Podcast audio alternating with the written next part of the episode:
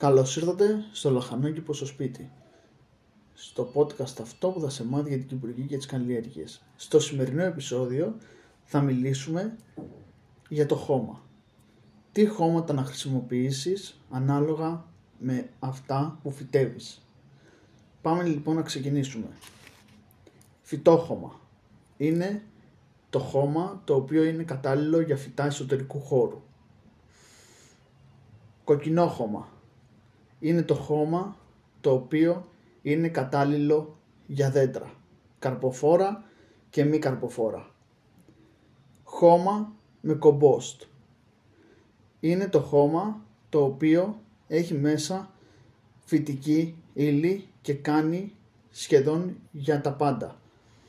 Τύρφη είναι επίσης χώμα το οποίο έχει κομπόστ μέσα και έχει και κάτι παραπάνω. Και χώμα με κοπριά. Και αυτή είναι χώμα που είναι από υπολείμματα ζώων που έχουν καταναλώσει τροφή. Όλα αυτά τα χώματα είναι πάρα πολύ σημαντικά να τα χρησιμοποιήσεις σωστά και βέβαια να έχεις κατάλληλο πότισμα. Επίσης, εάν δεις ξηρασία πάει να πει ότι δεν κάνεις σωστό πότισμα και μην αφήσεις να φτάσει το έδαφό σου μέχρι εκεί.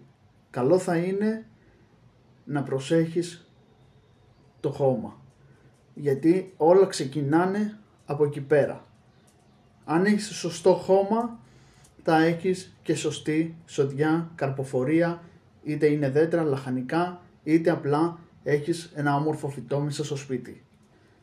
Αυτό ήταν το επεισόδιο. Καλές καλλιέργειες, καλές οδιές, να είσαι καλά.